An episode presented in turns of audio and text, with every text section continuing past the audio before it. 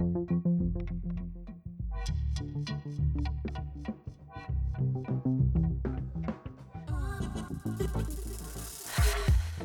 right, so guys, I have a pretty cool episode coming down the hatch that I'm pretty excited about.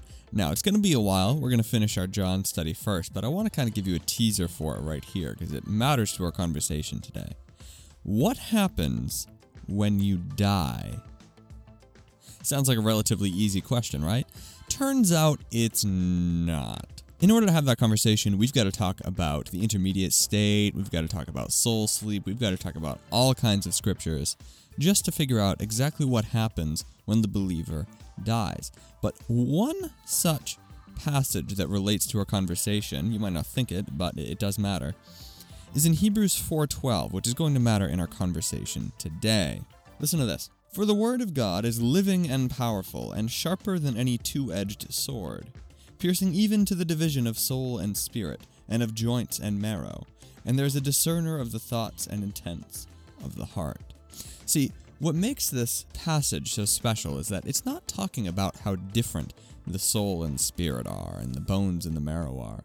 No, this passage is talking about how much they're the same. The bones and the marrow are one thing together. The soul and the spirit bleed together in such a way that they're hard to distinguish. Some things are just impossible to distinguish from other things. What we're going to talk about today is an example of two things that are almost impossible to separate. They're so close that they're basically one.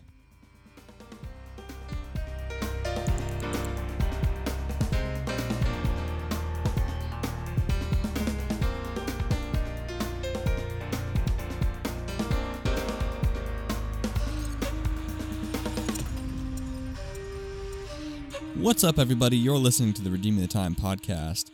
We're back at it with the book of John. So, in the last several episodes, we've talked about the court narrative in the book of John. We've talked about witness and testimony, we talked about the truth, yada, yada, yada. The whole point of this study has been to ask and answer the question who is this guy? Who is Jesus? That's what John is trying to deal with in this gospel. Now, one of the themes that he's used in his gospel, and possibly one of the most interesting ones, is the theme of oneness. So, Jesus claims a ton of times in this gospel to be equal or one with God, which is pretty nuts. So, let's just give the uh, the introduction here. So, first of all, first thing we got to understand is in John 5:18. So what's cool about John 5:18 is that it gives us a little bit of a window into uh, the Jewish culture. Part of this oneness theme that you have to get is that Jesus calls himself the Son of God.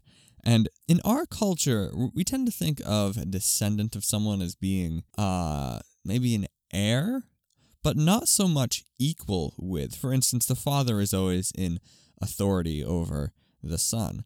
But in Hebrew culture, it's a little bit different because being an heir, being the firstborn, makes you equal to the father. And the key to that is right here in John 5 18. Heck, let's start in 16. For this reason, the Jews persecuted Jesus and sought to kill him because he had done these things on the Sabbath. There's a whole story before this, but Jesus was doing stuff on the Sabbath. That's a big no no. But Jesus answered them and said, My Father has been working until now, and I have been working. I love this scene because people get all worked up, and Jesus is like, all right, just calm down, calm down. I have the right to do this because my father does this. And then they lose their minds even more because he did not just make the situation better. Look at 18. Therefore, the Jews sought all the more to kill him because he not only broke the Sabbath, but also said that God was his father, making himself equal with God. So notice how the Jews understand very clearly that if Jesus is making the claim that he is the Son of God, that he is equal with God. And if you're equal with God, then you are God. All right, that's what we've got to understand as we dive into this whole idea of what it means to be one with God. Probably just a good heads up here. This is going to be another pretty academic one. Uh, we're going to get to some really deep stuff later on, but right now we're getting into the academic stuff. So, first of all, if you're looking at the book of John, it's one of the first things that you're going to notice is that oneness is in the very first line. In the beginning was the Word, and the Word was with God, and the Word was God. So distinct but together. The same but distinct. Equal to, part of, but distinct from God. Right in the first line of this uh, of this book. So again, we see this pattern before we've even left the introduction, which lasts uh, through chapter 1, verse 18. We get to verse 14, and we see this pattern again. And this is not uh, necessarily exclusive. This isn't um, not exclusive, not all inclusive. I'm not uh, giving you an exhaustive. That's what I'm looking for. This is not an exhaustive list of everything uh, relating to oneness, but next highlight here is in chapter 1, verse 14. And the Word became flesh and dwelt among us, and we beheld his glory. The glory as the only begotten of the Father, full of grace and truth. So again, it's equating Jesus, the Word in this case. We haven't been identified as Jesus here, but the Word is equal to, has the glory of the Son of the Father. That's really important. The only begotten of the Father. And then again, our last verse in the, in the uh, introduction, which is 118 No one has seen God at any time. The only begotten Son, who is in the bosom of the Father, he has declared him. So we're talking clearly in this first introduction, possibly the main running theme that John has put in his introduction is that there's something special going on between God the Son, Jesus, the Word, Logos in Greek, and the Father. What is this special connection? They're together but separate. And of course, John is pulling off of one of the most uh, one of the most mystical, I guess, passages in all of Scripture, which is the creation narrative. He's bringing in all this imagery uh, right from the beginning. You're thinking of God in the in the pre-created world, in whatever shape that is, the pre-created world, and what's there? You've got God the Father and you've got Jesus the Word. And they're sharing, before the beginning of time, this really special connection, this oneness. And that's really dang cool. And then the book just keeps drilling it in from there. So in uh, 134, now we're talking about John the Baptist testimony. And John the Baptist testifies to Jesus as the Son of God.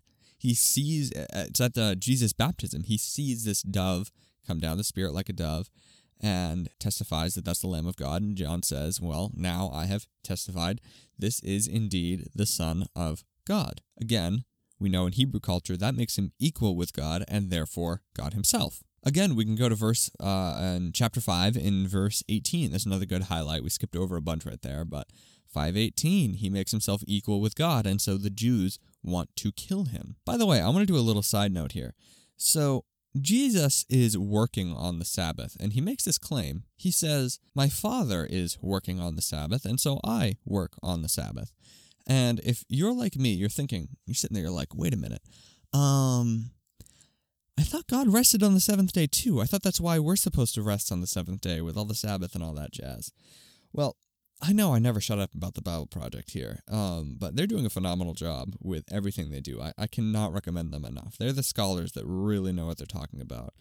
Uh, I can get us the practical stuff, they can get you the really deep stuff. And so, what they're doing over there on their podcast right now is they're talking about the Sabbath. And something that you can uh, look back to in in the beginning of Genesis is that God creates the world and then he he rests. Uh, I think it's the word nuach. Uh, don't quote me on that. You listen to that podcast. You check that for yourself. But he kind of he's got this rest slash rule thing going on. So he's he's there. He's not creating anymore. He has stopped, but he is now still ruling. And in fact, part of the Genesis narrative is that we are all currently living in that seventh day reality. Creation is days one through six. And it says, and then there was evening and there was morning and that was the day. It doesn't say that on day seven. It's almost like day seven hasn't stopped yet. And we know that God is working in the day seven. And so there's this very interesting relationship between how work and the Sabbath works. And if you just want to have your mind blown, uh, go listen to their to their podcast on the Sabbath. So, anyways, this is actually part of that story when Jesus is claiming that he can work on the Sabbath because God is working on the Sabbath, which doesn't really seem to sit right unless you do a lot of studying into the Sabbath, which is way cooler than I ever thought it would be. So, anyways, I could go on for like hours about how many passages in John that Jesus claims to be equal with God and therefore God himself. So here's the deal.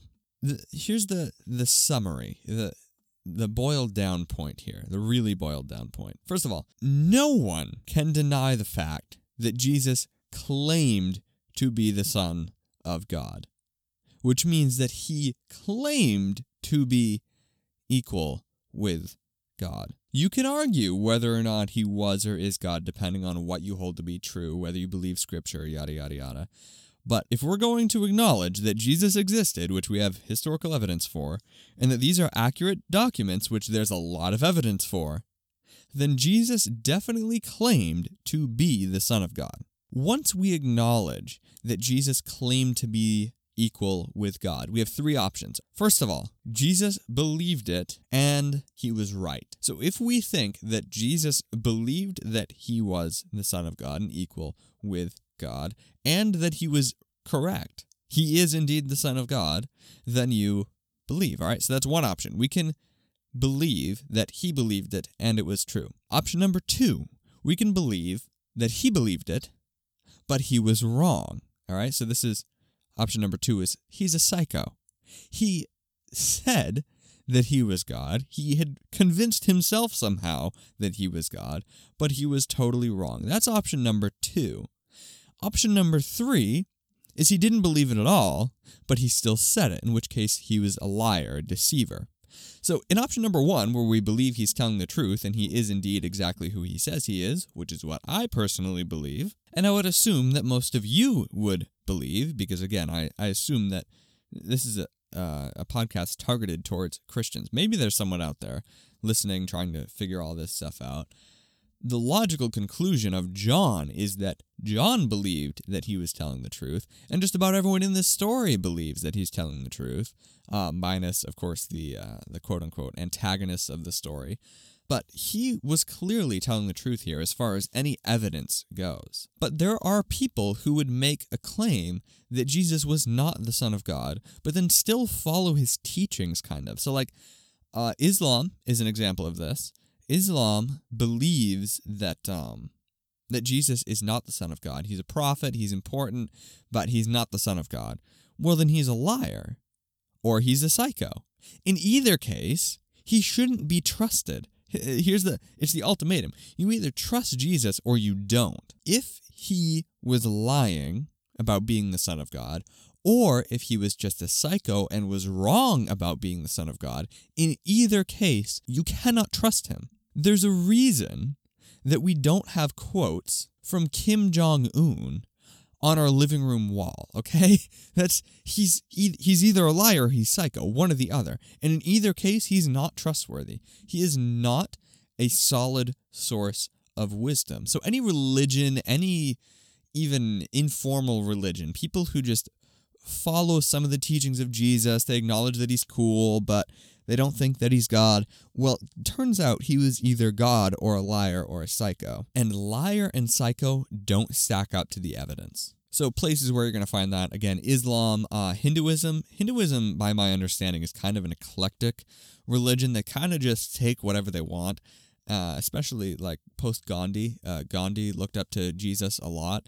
But of course, there's a lot of other stuff in there too. They're definitely not Christians. So in this Hinduism eclectic Christianity, nah, in this Hinduism like eclectic religion that just kind of boils everything down, they've got this thing going on where they kind of trust in the teachings of Jesus. But of course, his deity doesn't fit into the Hinduism equation at all with the three, uh, what's it, God, three goddesses? I've lost track of Hinduism, but he definitely doesn't fit into their uh, polytheistic deism ideology. Like, he doesn't fit into that period. And yet they believe some of his teachings. Well, if he doesn't fit into that, then again, he was a liar and slash or psycho and shouldn't be trusted at all. So if you're reading through this book, the first one of the first things you have to acknowledge is that he claimed to be the son of God.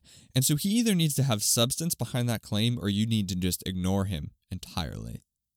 And of course, he has a lot of substance behind that claim. That's what the rest of the book is about. Uh, if you need more clarification on that, go listen to our other episodes. Like this whole court narrative uh, with witness, with truth, with evidence and proof and all this stuff, uh, just listen to the other episodes that we've got out so far. That's your proof. There are your witnesses. There's your evidence. So on, so forth. Second big takeaway from this pattern that we've got to look at so far before we move on to our next section here. Think about what kind of a statement oneness with God is. Like, what kind of relationship does that mean? Remember, a few minutes ago, I mentioned how this book really uh, brings together uh, this idea from Genesis, where it's pre creation, and the Father and the Son, the, the Logos, the Word, and the Father are existing together in whatever that existence looks like. And they've got kind of a special relationship there. Before we can move on, we need to recognize how intimate and how awesome that special relationship is. Like, wouldn't that be really cool? It's just like you and God. It's pretty sweet. So, anyways, this theme of oneness runs through the entire book, especially right there in the opening of John, where it's calling back to Genesis, this pre creation uh, existence of God, the total, perfect unity, that total oneness. So obviously, Jesus has something really special going on with God the Father, and that point is something that John drills home. I challenge you to go find all the other places it talks about it. Uh, it'll take you forever, but that's why I've selected some verses here, but this is a pattern all through the book of John. But you see, this is only the first part of this narrative because it all comes together at a point. and for us to really understand how that point works, we need to understand something about storytelling.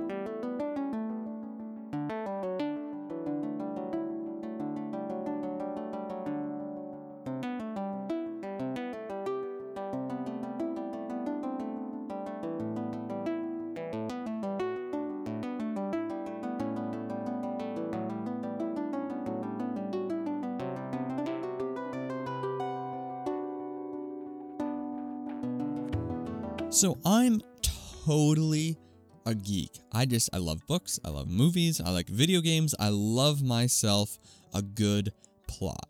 One of the best plots I've ever heard of. You, you ready for this? Maximum geek here. The best plot, or at least one of my favorite plots, is from Pokemon Mystery Dungeon 2. It's, it's a set of three games that all have the same plot. It's like this cult classic. Most people have never heard of it, and it sounds so out of nowhere. Like it's a Pokemon game spin-off. It's so weird. Why does anyone like that? The plot is absolutely like mind-bogglingly good. The way it makes you love its characters, uh, the plot twists, the whole plot in general, the way it takes you through its story, and the way it just excites you. The final boss is incredible uh, the aesthetic of the game, the looks of it, the sounds of it, the music, it's all just so good. And it all fits right into the plot to the point where when I hear the music from this game still, it is like, it's a big response. Like, I need to stop what I'm doing and just focus in on this music for a minute because the music has become tied to just how awesome that plot is. Uh, other good plots, um, because again, I'm a geek, I'm really into uh, the, the Flash, that CW series that's going on right now. Uh, we watch it on Netflix. Me and my sister watch it on Netflix. Uh, they're airing on season six, I think, right now, and I just I can't wait. It's gonna be forever before it comes out on Netflix. But I've been dodging spoilers like the plague because I just want to sit down and watch it. And the plot in those are like really, really good. Um, especially like the Savitar plot in season three. If you've seen this, you know what I'm talking about. Like, there are just some plots that are really good, and plots have a pattern, all right? I'm going somewhere with this. I'm not just going off some nerd rabbit hole. I almost went down a nerd rabbit hole, but we're not going that way. There's something really special about plots and the way they're designed, all right? So, plots usually come in three acts, we call them. Maybe you've heard of this in plays before. I'll, I'll assume you don't know what this is almost every story comes in three acts. They're different uh, parts of the story that kind of have a different uh, purpose.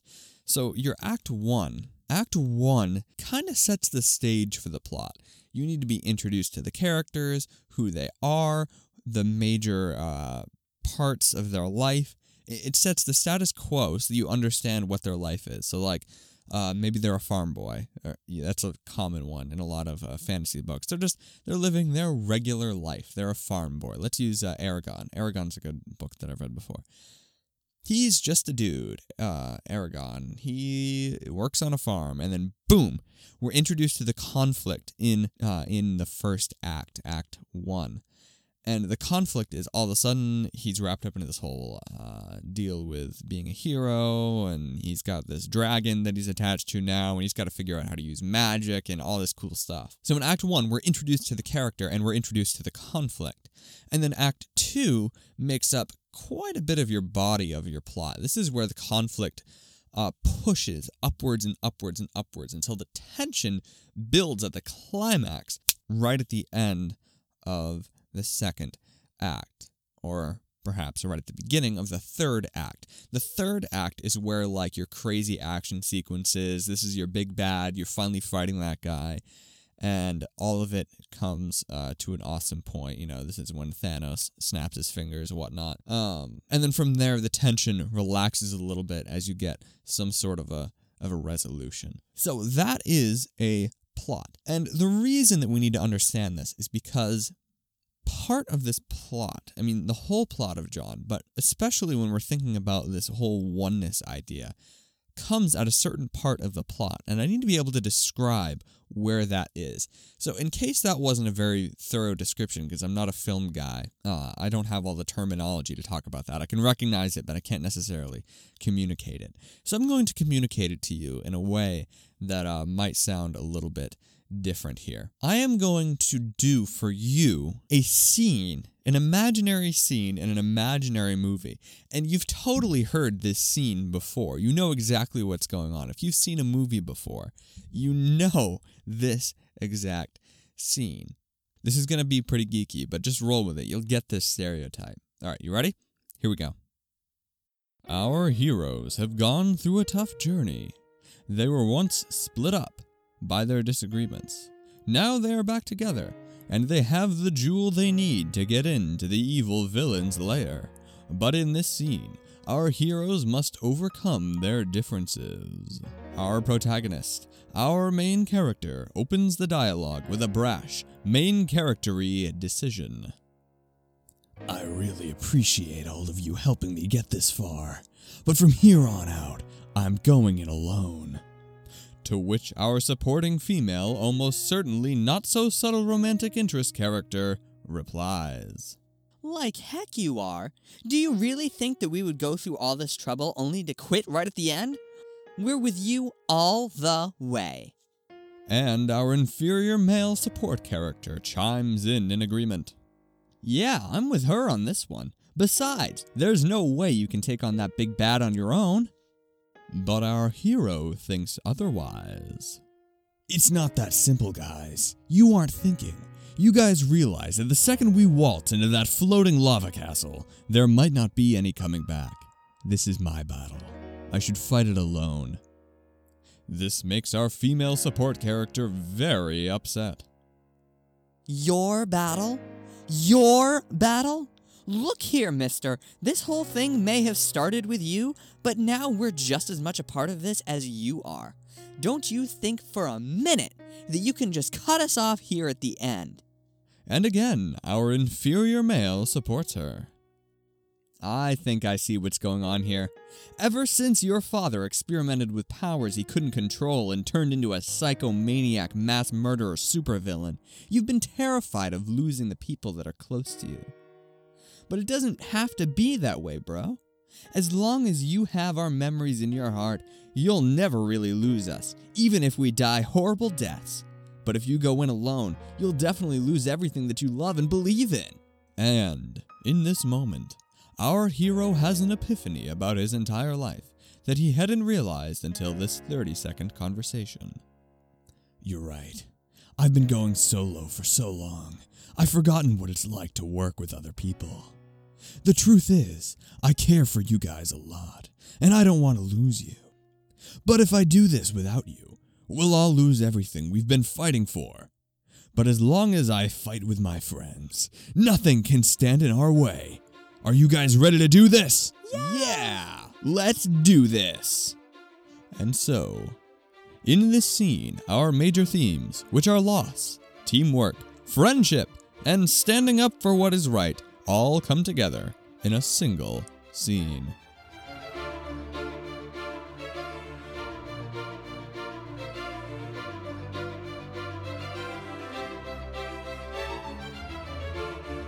All right, so you recognize that scene?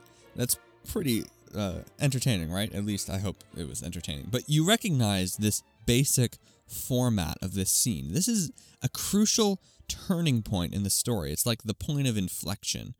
It's where the story is going to take its next big turn. And that point lies somewhere in the book of John as well. Where does it fall? John chapter 17. So, next, we're going to go take a really good look at John chapter 17 to understand not only how this whole oneness comes to its own climax, but how that story actually fits in to the bigger story of John.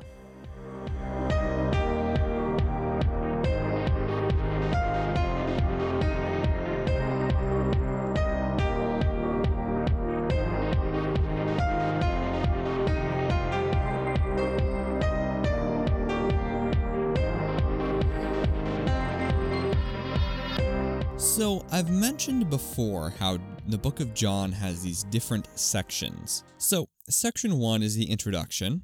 I've already talked about that in this episode. That's chapter 1, verses 1 through 18. Then we get to the book of signs. This is the majority of the book of John. This is the story of Jesus' ministry, going about doing his seven miracles, uh, the seven witnesses are all here, yada, yada, yada. That's all in the book of signs. Well, actually, the seventh sign isn't in the book of signs. That's later on.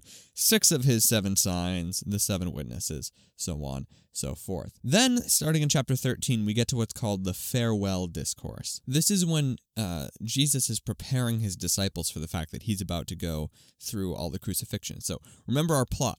We're building tension right up to the end of Act 2, and we're getting to those final moments. At the end of the farewell discourse, we're going to start in chapter 17. In chapter 17, we're looking at the last bit of the farewell discourse, and he's actually stopped talking to his disciples and has started praying. And this prayer will take us through right up to Act 3, the moment right up before our big fight with a big bad guy, which in this case is initiated with Judas. But before that, we have our special end of the second act scene our turning point, our point of inflection for the entire story, where all the themes run through this one point. Let's read it. We're going to start just by reading 17 uh, verses 1 through 3. Jesus spoke these words, lifted up his eyes to heaven, and said, Father, the hour has come. Glorify your Son, that your Son may also glorify you, as you have given him authority over all flesh, that he should give eternal life to as many as you have given him. And this is eternal life, that they may know you, the only true God, and Jesus Christ, whom you have sent. So, something I should mention is I want to ask you this question What is Jesus' mission, and what is our mission? I asked that at the end of the last episode because I knew this is where I was going with this. What is the mission? The Jesus mission, the us mission, the Christ mission, the Christian mission.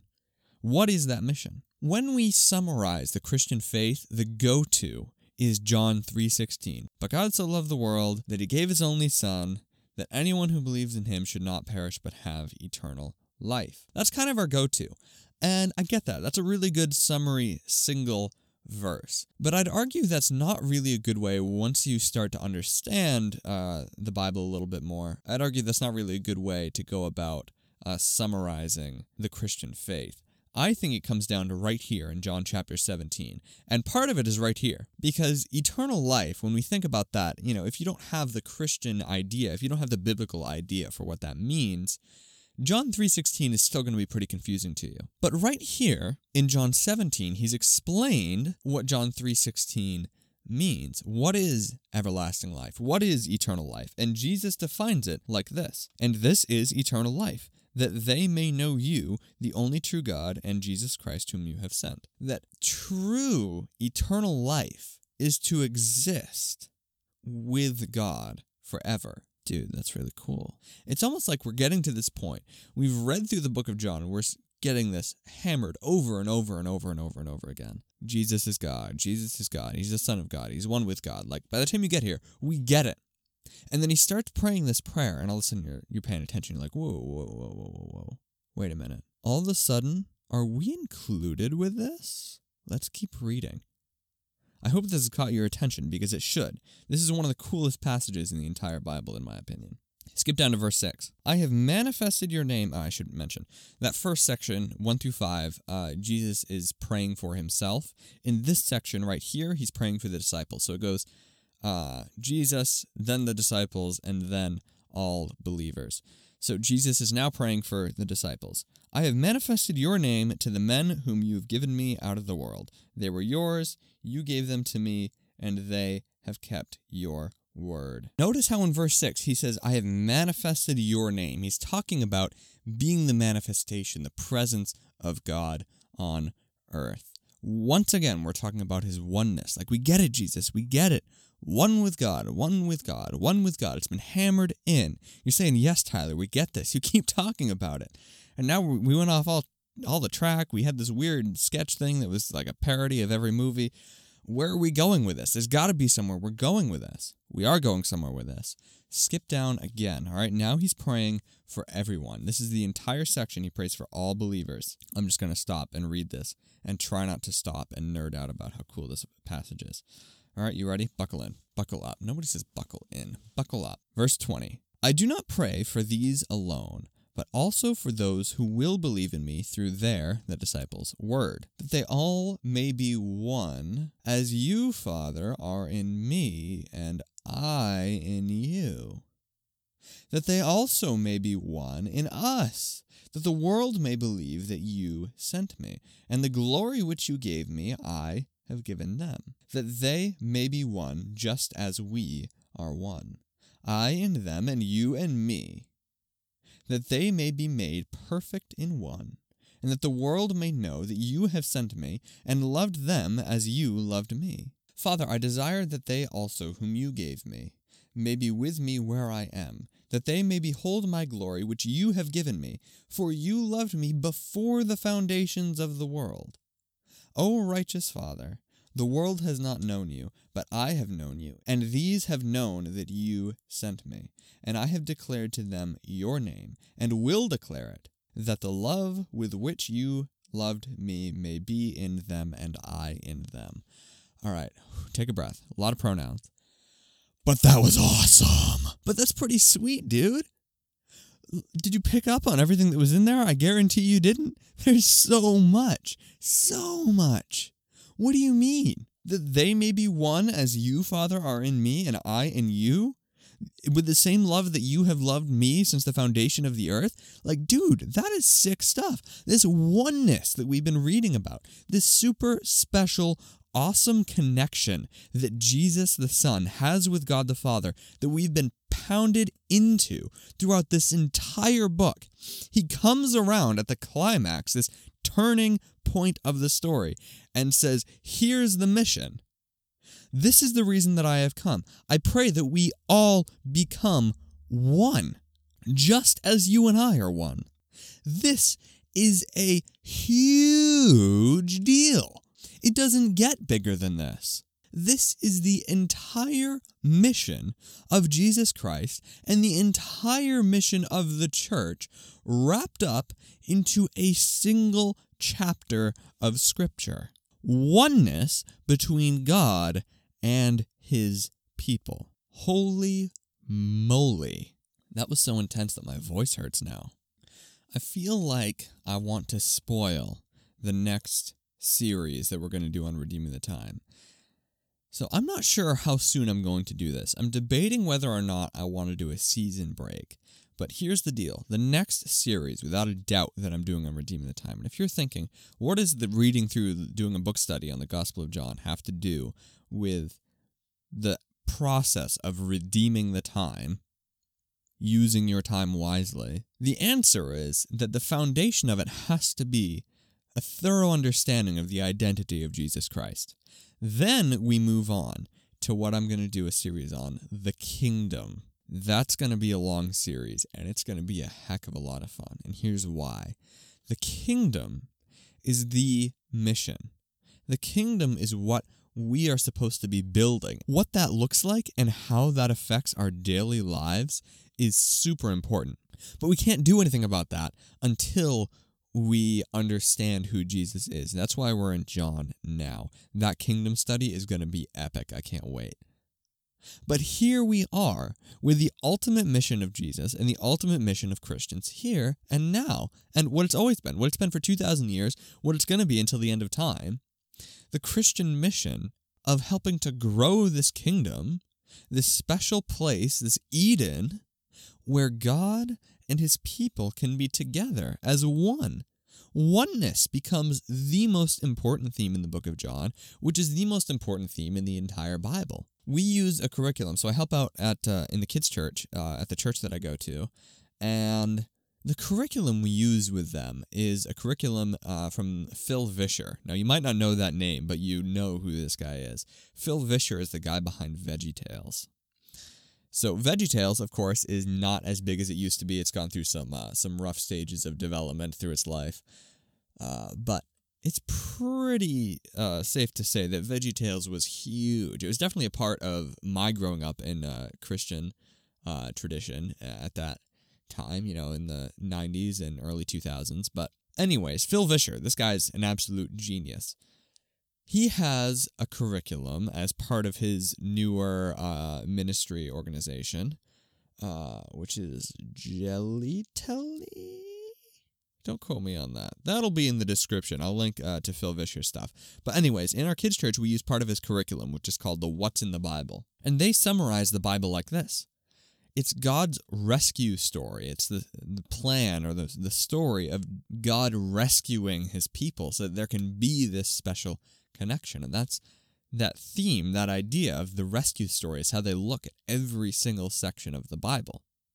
And of course, John is no different. We're looking at the most climactic part of the rescue story. We've got Jesus here making the way for there to be oneness. That's really special and really cool. That this oneness, that super intimate, beyond human connection that Jesus and God were able to share in their own special oneness before creation, before the foundation of the earth. Jesus says and prays for that we can also have with each other and with God Jesus, the whole package, the entire Trinity, a perfect, undefiled, unfiltered, unbarricaded relationship with God, period.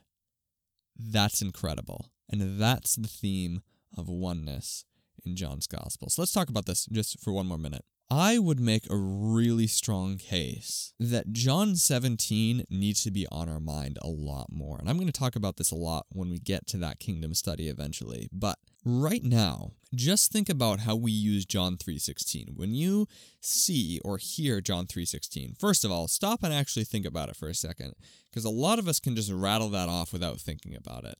That's part of why I think John 3:16 has lost its power is that we have lost our wonder of John 3:16.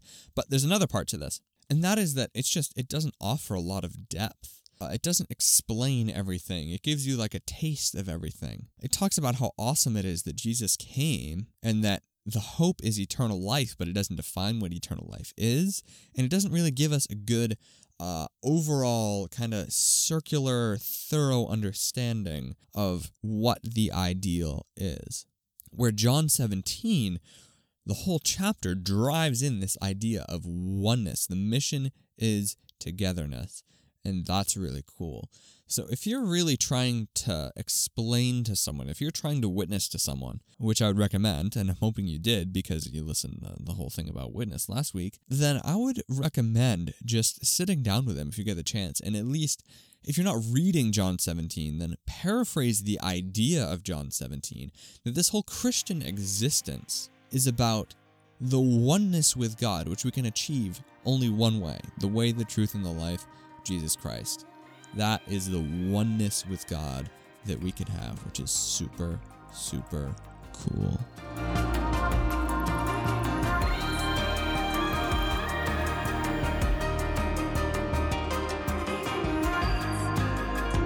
that is all the time that we have for this episode.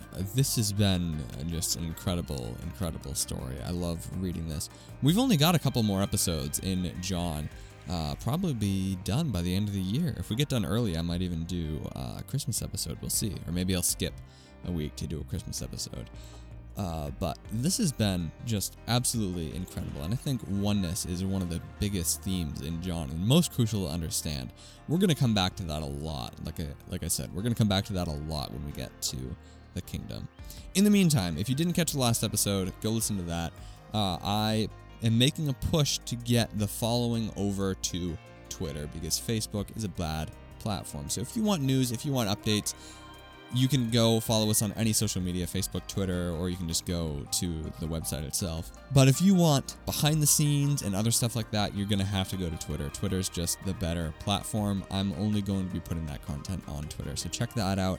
Check out uh, Credo's article, Peace with God. You can check that out at redeemingthetime.online slash articles slash peace with God. One word. I'll link that in the description. Anyways, this is Tyler Vigu. For now, we're done here. I wish you guys a good week, and I hope that you redeem it wisely. Have a good one.